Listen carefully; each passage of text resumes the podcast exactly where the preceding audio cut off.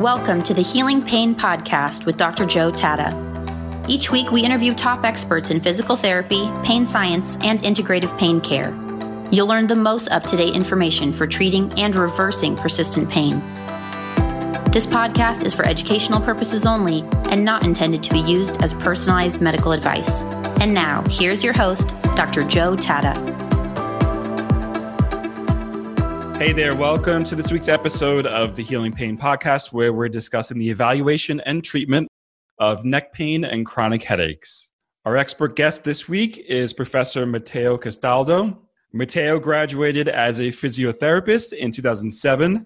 After a few years of practice and many courses in manual therapy, he decided to pursue a research PhD with a focus on chronic neck pain, chronic headache, its mechanisms, and central sensitization. Today, he's working as a postdoctoral researcher exploring headache and other chronic pain syndromes.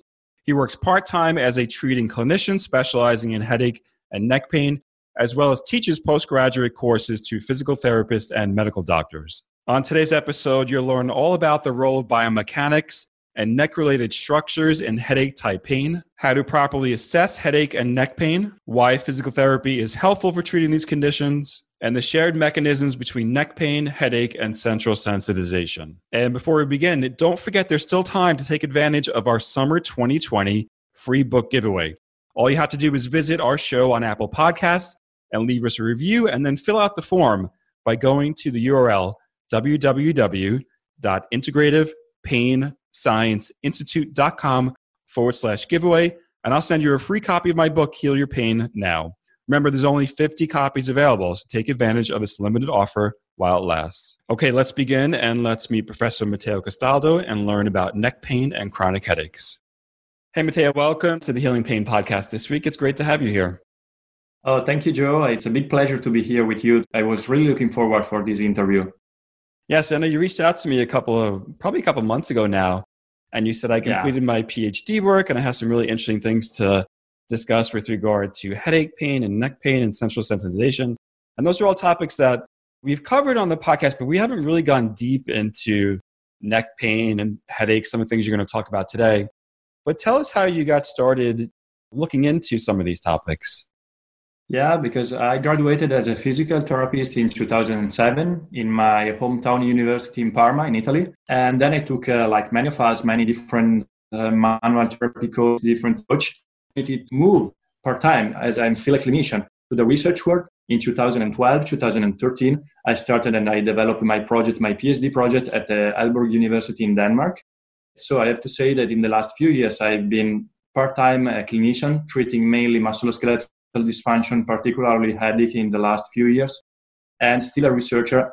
When I completed my PhD, and it was 2017, in that period, I was moving from neck pain to headache world so always studying tension type headache and in particular migraine and the central sensitization mechanism going on in the brain of those kind of patients.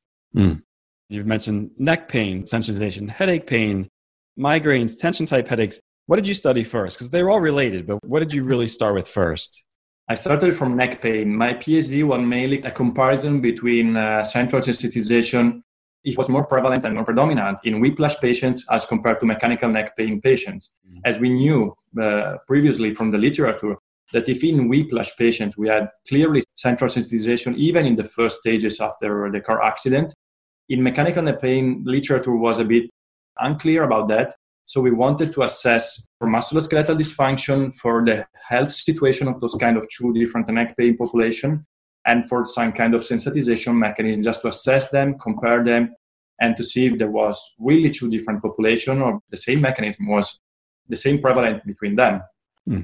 So, from your research, do we know why, or do we have any idea why central sensitization tends to happen more in whiplash patients than those with mechanical neck pain? Yeah, it seems to be much more prevalent, as you correctly said, in whiplash patient. And something that is really strange is that in whiplash patients, when it develops, it develops quite soon.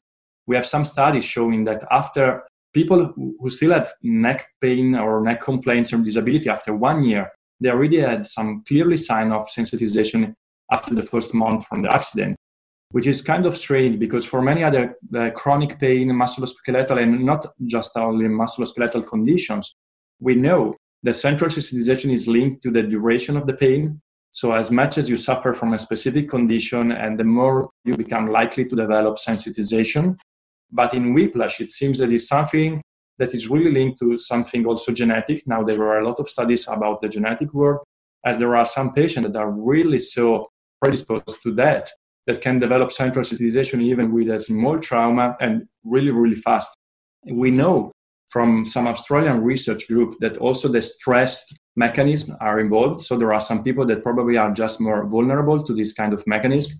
So their stress reaction is, is in some kind of way we can say bad and not as good as other people. And probably those patients can start developing psychological complaint, catastrophizing, more pain, some hyperalgesia, and all these stuff that are linked to central sensitization development. Mm.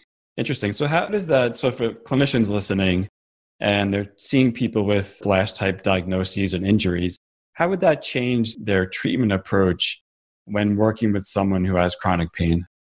Yeah, it's really different because if you're just managing some kind of patient with musculoskeletal dysfunction and if they don't have signs of central sensitization, you can use your biopsychosocial approach, but you can mainly focusing on the dysfunction, on exercise, education, manual therapy, manipulation, or whatever. But if you have a patient that you can clearly recognize from your assessment, from your baseline assessment, that has strong signs of central sensitization, we have to change the way we approach the patient. As we know that manual therapy enough will not be probably sufficient, mm-hmm. as we have some literature showing that when the patient is really high sensitized, they have a lower response to manual therapy approach and they have a lower response to medication as well. And that's something that is really linked to headache patient.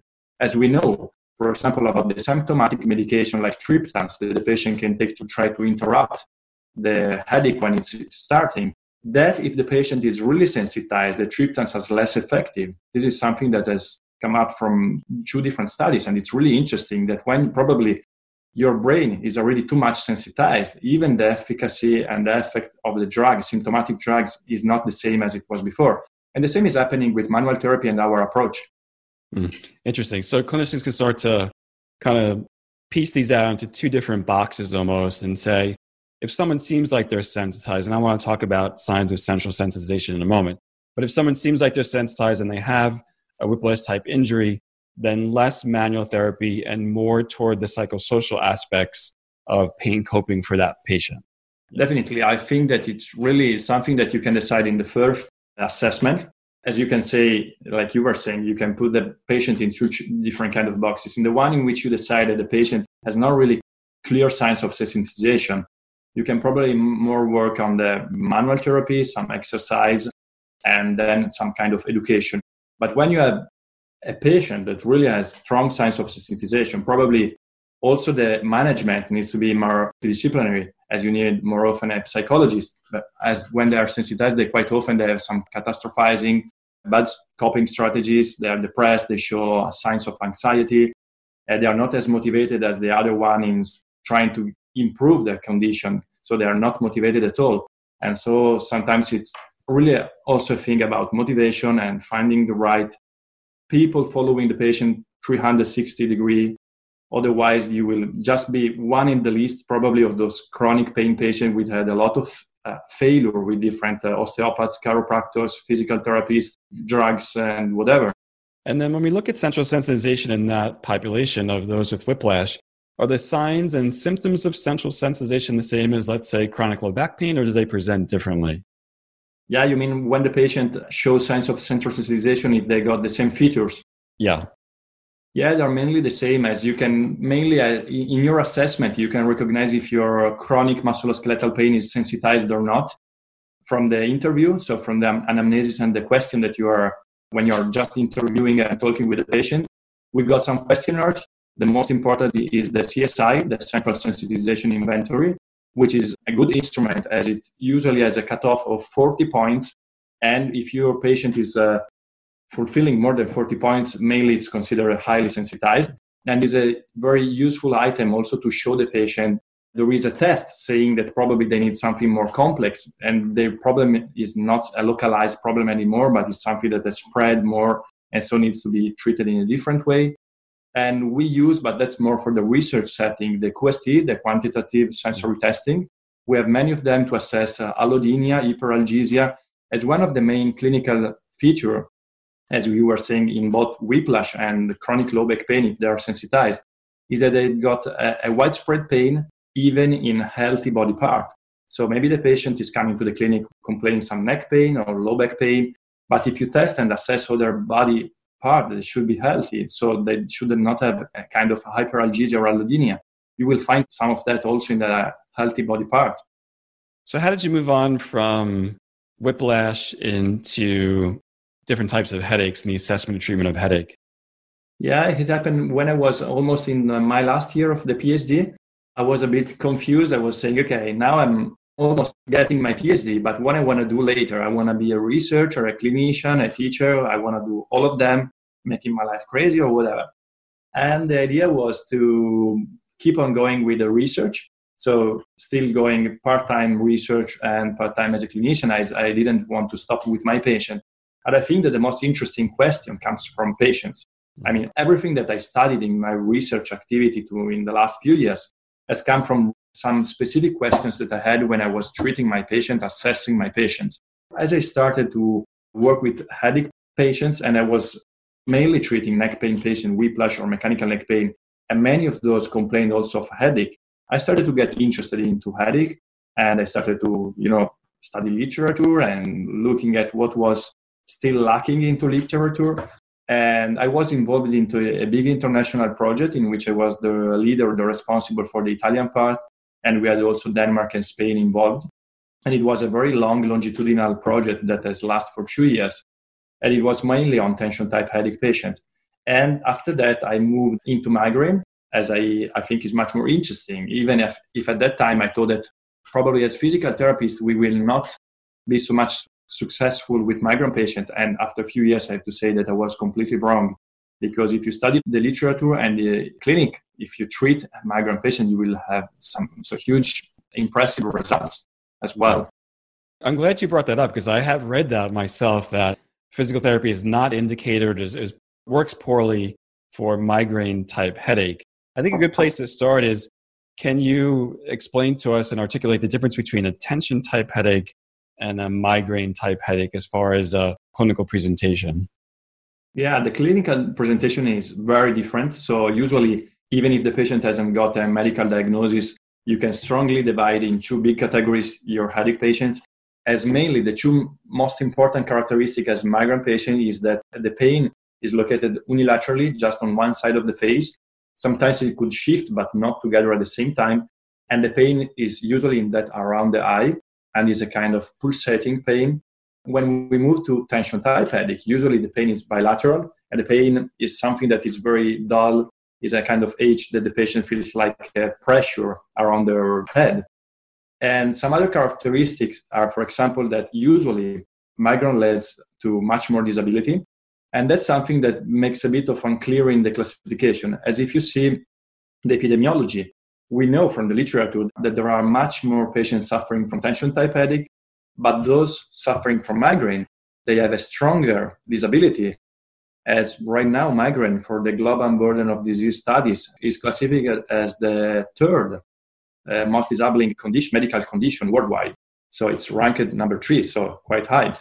And that's not really happening the same for tension type headache. So what's really happening? That the patient with a kind of diagnosis of tension type headache mostly they are not searching for medical diagnosis, but they just will try to manage themselves with some basic medication or lifestyle or sometimes some exercise or whatever.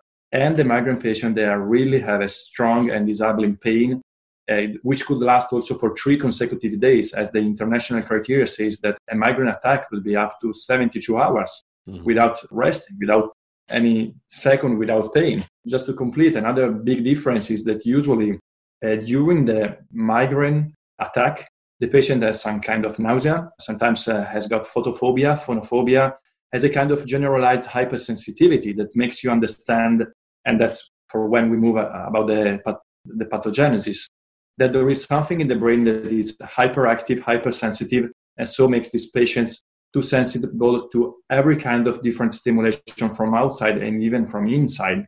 So we can say that migraine is much more complex than tension type headache, even if tension type headache is much more diffused around the world. So the prevalence is for sure much higher in tension type headache, but the disability is much higher in migraine. So I want to talk about the causes of each of those, but just kind of weaving this into what you mentioned earlier with regard to central sensitization. Does central sensitization occur both in migraine as well as tension type, or is it more primarily in the migraine type headache? Yeah, it could be present in both, as there are many studies showing that central sensitization is a main feature of primary headache, and both the headache form that we are talking about, they are kind of primary headache. So we have good studies since the early 2000 years, so probably since 20, in the last 20, 25 years, we got good scientific evidence explaining and reporting that in both tension type headache and in migraine, central sensitization could be present and sometimes could be the predominant part of the problem, even if we know that the migraine brain has much more uh, studies on that, has been studied much more in the last few years, as it's more interesting because usually who pays for scientific research companies and whatever, and they are much more interested in finding a specific drugs which is going to target the migraine brain as compared to tension type headache, which they take a painkiller or whatever just to manage from themselves. But if we talk from the uh, literature, we got good evidence that central sensitization could be present in both forms of both migraine and tension type headache as well. Yeah, I mean, I've seen some of the MRI studies and the functional MRI studies on migraine. They're interesting from a clinical perspective. That kind of wave of depolarization that happens over the entire cortex is interesting yeah. to clinicians, but both of them can be disabling conditions for patients. Can you talk about the causes of each if they're distinct with regard to tension type and migraine type headache, with regard to, I guess, biomechanical, psychosocial, and then some of the lifestyle factors? Yeah, as we were just saying, there are much based on migraine, but we have good evidence also for tension type headache.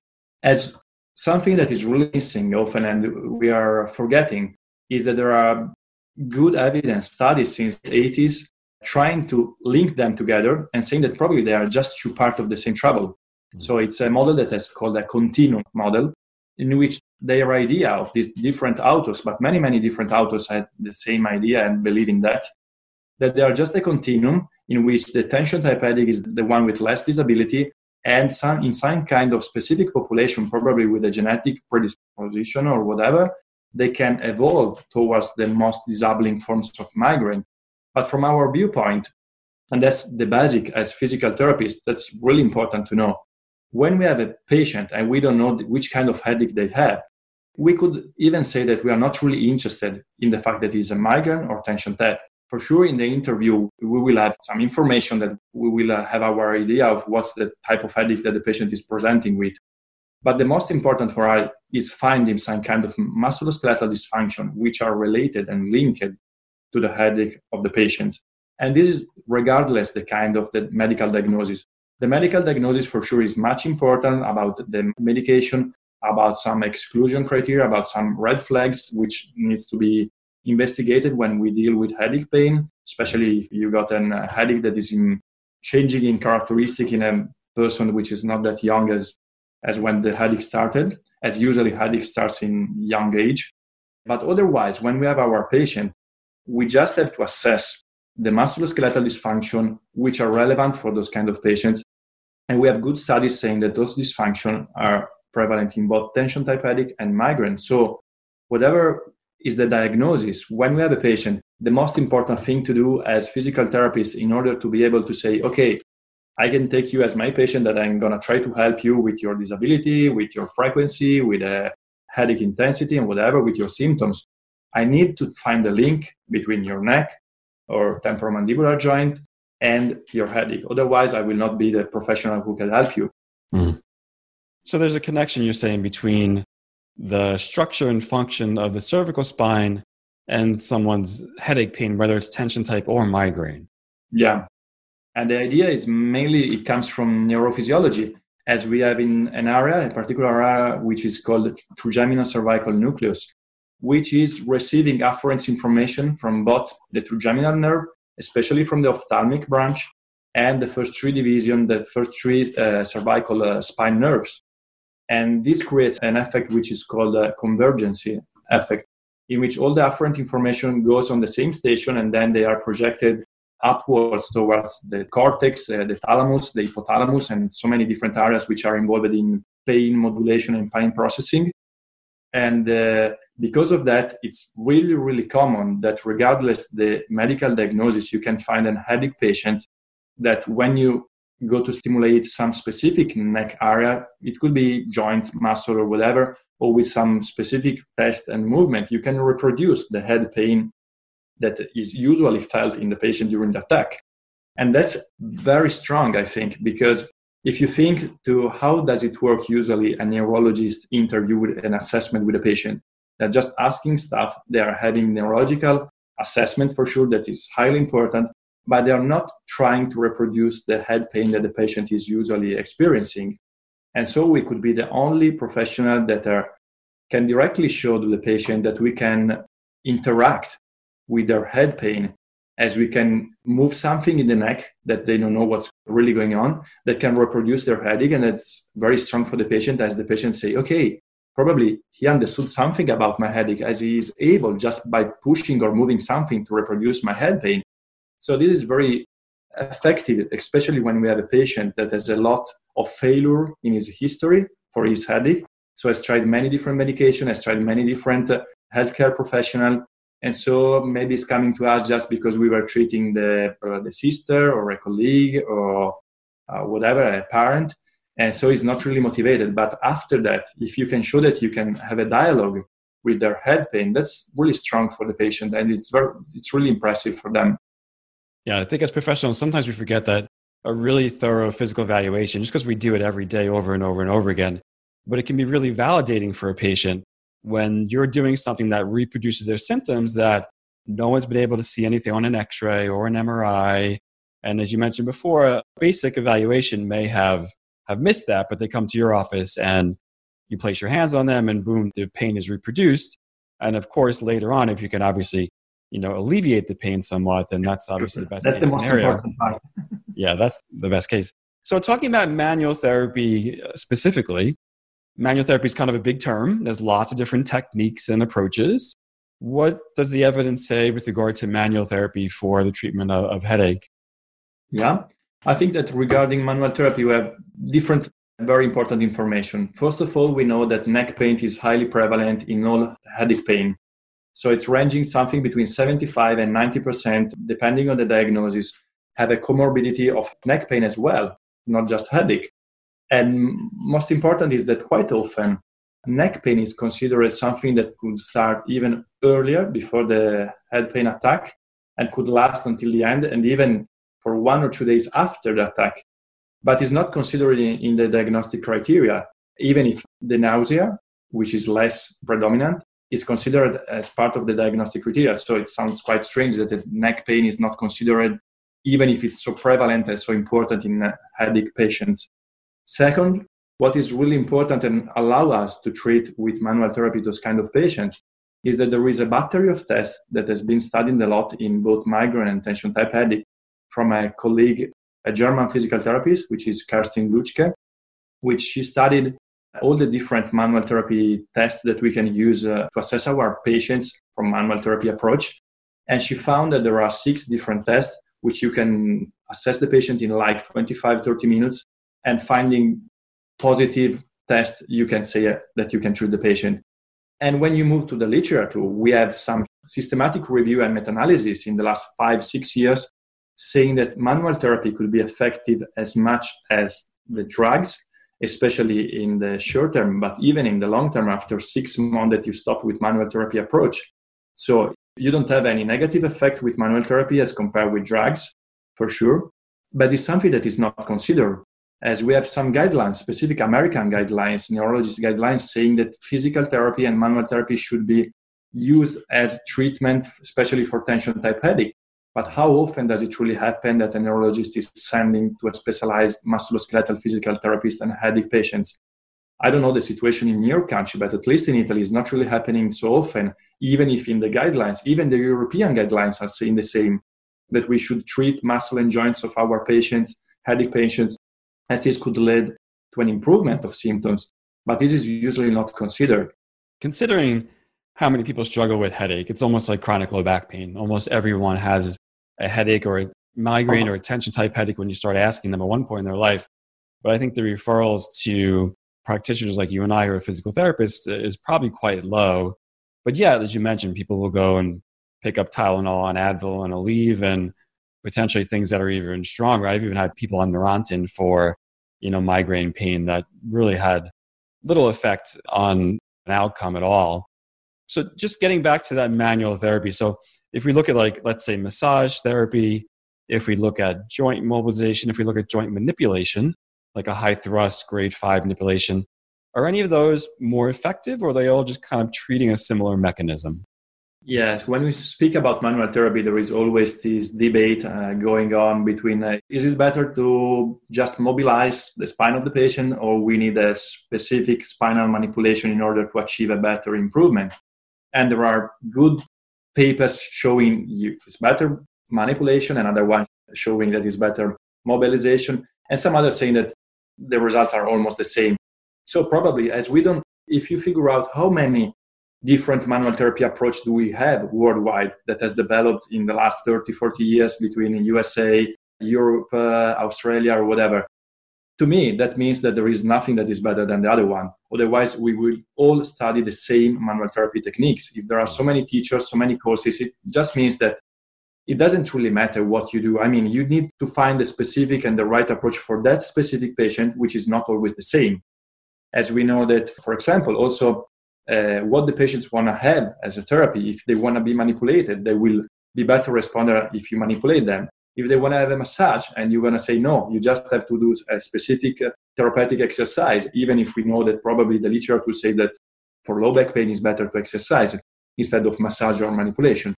You will have a less improvement as the patients were expecting something else. So the expectation also needs to be, you know, matched. So we don't have any technique, any approach that is correct worldwide and is the one that is you know the right one for every single headache patient the most important is to rely on our musculoskeletal assessment. And if you find that there are some joints there are some muscle there are some movements that are painful or producing and alleviating the symptoms you just need to work on that. And i think that is not really important which specific technique you use but mainly coming back to manipulation and mobilization. Mainly are two different ways of reaching the same goal. Sometimes it's working better on one of the two, and sometimes probably it's better is working better the other one. But it's something that you can decide uh, prior to you know assess your patient and to dialogue and to speak with him and assess what they want to have and what you think that is going to be better for them. Hmm. And along that same theme, with regard to exercise, there are exercises that we can give people that are specific for their neck and head, or there's kind of more general exercise like aerobic conditioning or strengthening, let's say, is there a certain approach with regard to therapeutic exercise that has proven to be more effective for these types of patients? Yeah, again, also here we know that especially migraine patients can have some kind of a good improvement with aerobic exercise. It's still just a bit unclear how often, what is the dosage, the, the optimal dosage for those patients of uh, aerobic exercise but it's something that is really important because something that we didn't say before but is really prevalent in, in our migraine and tension type headache is that they are quite lazy. They are not moving at all. As probably they experience some kind of the pain was going worse with some kind of uh, running or biking or whatever. So they stopped and probably also the neurologist say that you don't have to train otherwise you will have some strong symptoms. But that's true during the attack. But if we think about a prophylaxis made by aerobic exercise, we have some papers showing that those patients can have a good improvement. As the same with therapeutic exercise. Also with therapeutic exercise targeting the deep neck flexor, for example, or some uh, mobility exercise, everything could be useful for those patients. For manual therapy, even here, we don't have something that is definitely better than the other. But most often, this kind of patient needs to have some manual therapy approach, especially in the first stage of, the, of our treatment, some therapeutic exercise, some change in the lifestyle, so to be more active, to eat well, and all the things that could help to improve their symptoms. So there are many studies going on right now, and to nowadays we just know that it's important to take into account all these different aspects. So from the therapeutic exercise to aerobic exercise, but there is no just one approach that is better than the other. In your research, we talk about food and nutrition a lot on this podcast. in your research, I know there's some information with regard to certain foods being triggers for people with migraines and other types of headaches. Has that come up in the PT literature much, or is that still kind of tucked away a little bit more in the nutrition and dietetic world?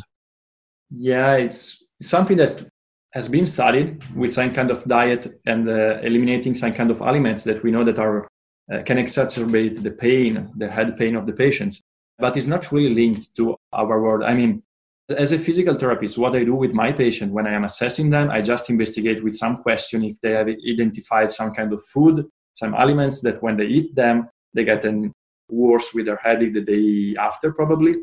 And I just have some suggestion for them trying to make some small changes in their uh, diary just to, to see if something changes.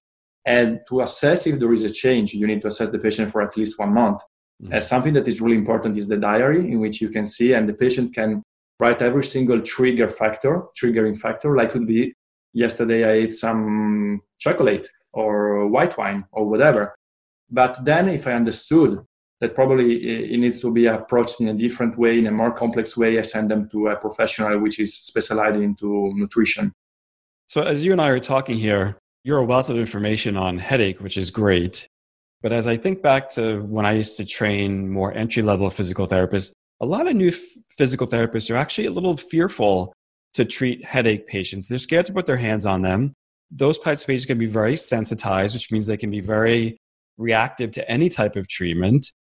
Are we going kind of deep enough, I guess, in entry level training with regard to migraine and tension type headache for the newer practitioners? Yeah, I think that mostly they are afraid as we are not used to treat headache patients. If you think what I usually say in my courses is if you are here probably is because you never had some kind of specific training into headache when you go for example and you want to update yourself with a two day courses on low back pain or neck pain probably you are used to treat this kind of patients and you had already many courses on the management of neck pain low back pain or rehabilitation of uh, hip knee or whatever. But when you approach as a clinician the headache field probably something completely new so you're scared, you're afraid because you're touching something that is very sensitive, because you're not used to treat the head pain uh, as compared to low back pain, in which you trust yourself, you trust the all the patient that you treated with, with success. So mainly, I have to say that also in my courses, I see that even very experienced manual therapists are kind of afraid when they have to explore the upper cervical spine or some tissues in the frontal part here of their neck in which it's important to find some specific areas in which can reproduce head pain. And that's basically, I think, as we are not trained in our background to manage headache patients. So it's something that when you decide that you want to approach this kind of patient is something that is mainly new for our colleagues.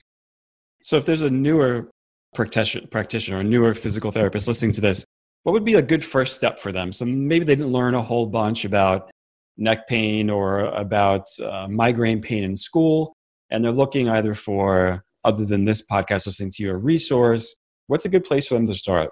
Yeah, I suggest to, for example, sometimes I have some email in which there are students at the last year of university writing me and asking information about courses on migraine and the management of headache.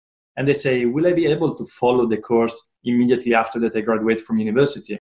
And for sure they can, but I always suggest them to take some other I would say easier, but it's not the right word. Some other courses of something that they will treat more often in the clinic as they are not experienced. So my suggestion is always start working in a clinic, see the patient that you are more interested in, pathology that you see more often in the clinic, and then take some specific courses about that.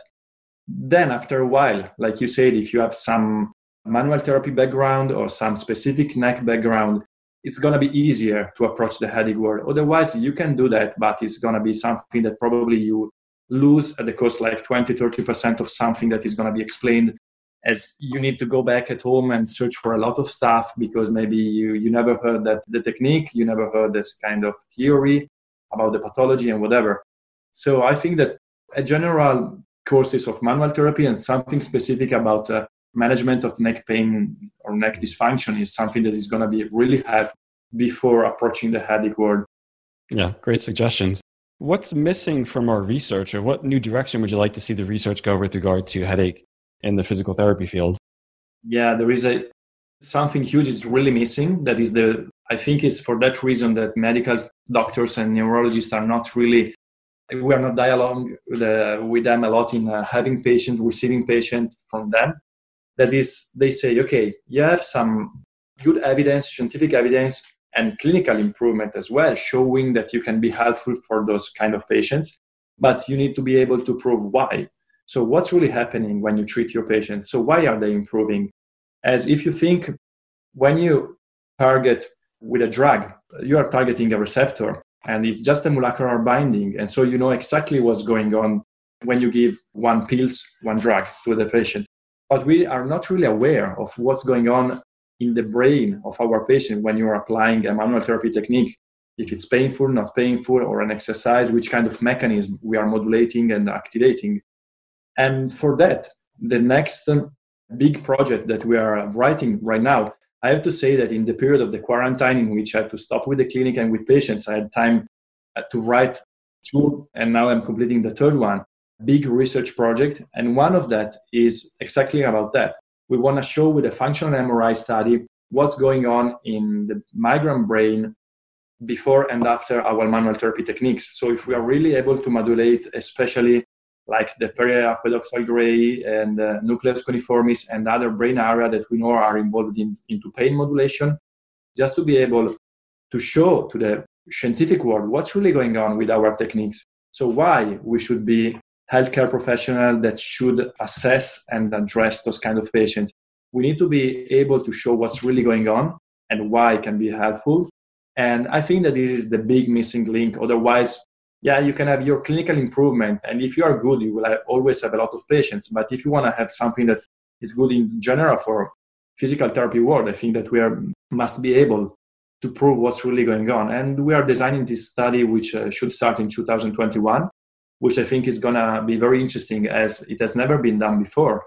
And so we are just have ideas of what's going on. As we know from other studies, what's going on with manual therapy techniques, that we have a kind of inhibitory effect and modulating the pain system and whatever, but nothing specific about the migraine, which we know that is a more complex brain.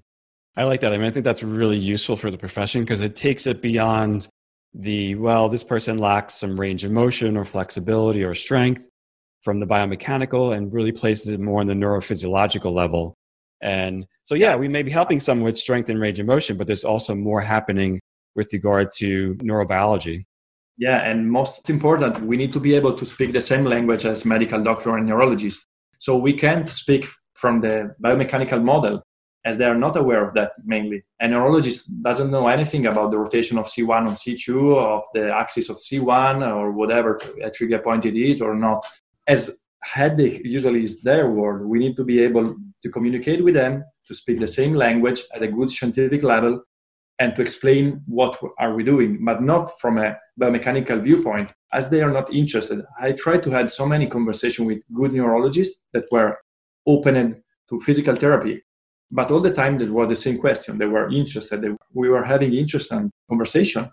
There was a point in which they said, "Okay, but can you prove what you're saying? I know that if I send the patient to you, probably the patient will improve, but I need to know what's really going on before it becomes something that is the routine before it's normal that every single headache patient is screened by a specialized physical therapy. Yeah, great. Well, definitely keep us up to date on that study. We'd love to hear about it when it comes out. And you're, of course, welcome to come back. In the meantime, how can people follow you and continue to follow your work? As a researcher, they can find information on a big network that probably they know that is ResearchGate, in which you can find all the information about the researcher and also all the all the published paper. And uh, if they're interested into having some courses into headache field, I'm teaching to medical doctor and physical therapist uh, since six years, many different courses. So uh, as I said before, the idea is that if, if there are already experienced physical therapists that had uh, some manual therapy background, probably something that could be interesting and uh, is something that could be give a lot of new possibilities. As we said before, headache is very predominant worldwide. So they are really I would say waiting for us as something that we didn't mention before that is highly important is that even if in the last 20 years there has been a lot of studies on drugs and medication specific for migraine, we are big far away from getting 100% of patients responding to medication. So they are still searching for something else, those patients, and probably they just need to meet us. I'm not saying that we will resolve 100% of the problem. As to be honest, we have to explain to our patient that probably we can help them, we can improve some of the symptoms, we can decrease the use of medication, probably decrease the disability which is associated with headache. But to be honest, we have to say that they will still be headache patient. But this is the same that also an honest neurologist will explain the patient, as we can just try to manage those symptoms, but they will never fix at all an headache patient. And so I think that is something that we can be really helpful for those patients. So I think that uh, if they are interested, they can write also me and to, via email, and I can give some good suggestion about what to read, where to start from, or good colleagues that also work on that field. So definitely, I'm. They can contact me, and I can give all the useful information that I have. And you also have a website too. They can find you on. Is that right? I have a website that is the one of my clinic. I'm the owner of, the, of that clinic that they can look at it, but it's, I'm, I'm sorry that it's just in Italian, unfortunately. So about information is better on ResearchGate as ResearchGate is in English and they will find everything about me and also the email for contacting me. Otherwise, they could look at polyambulatoriophysiocenter.com, which I can send you later, which is the website of the clinic, and they can find also there some useful information. Okay, great. We'll make sure to include the URL to your ResearchGate so everyone can check out your research. And of course, they'll be able to find your email there as well. I want to thank Matteo for joining us on the Healing Pain podcast this week. Make sure to share this episode out with your friends and colleagues on Facebook, Twitter, LinkedIn, wherever people are hanging out talking about headache pain and, of course, persistent or chronic pain. I'm Dr. Joe Tata, and we'll see you next week. Be well. Joe. Thank you very much. Bye bye.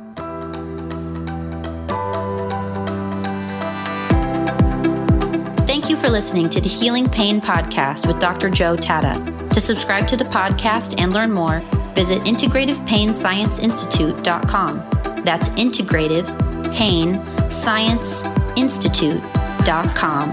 Sign up to receive weekly updates, leave a review on iTunes, and share this episode with your friends.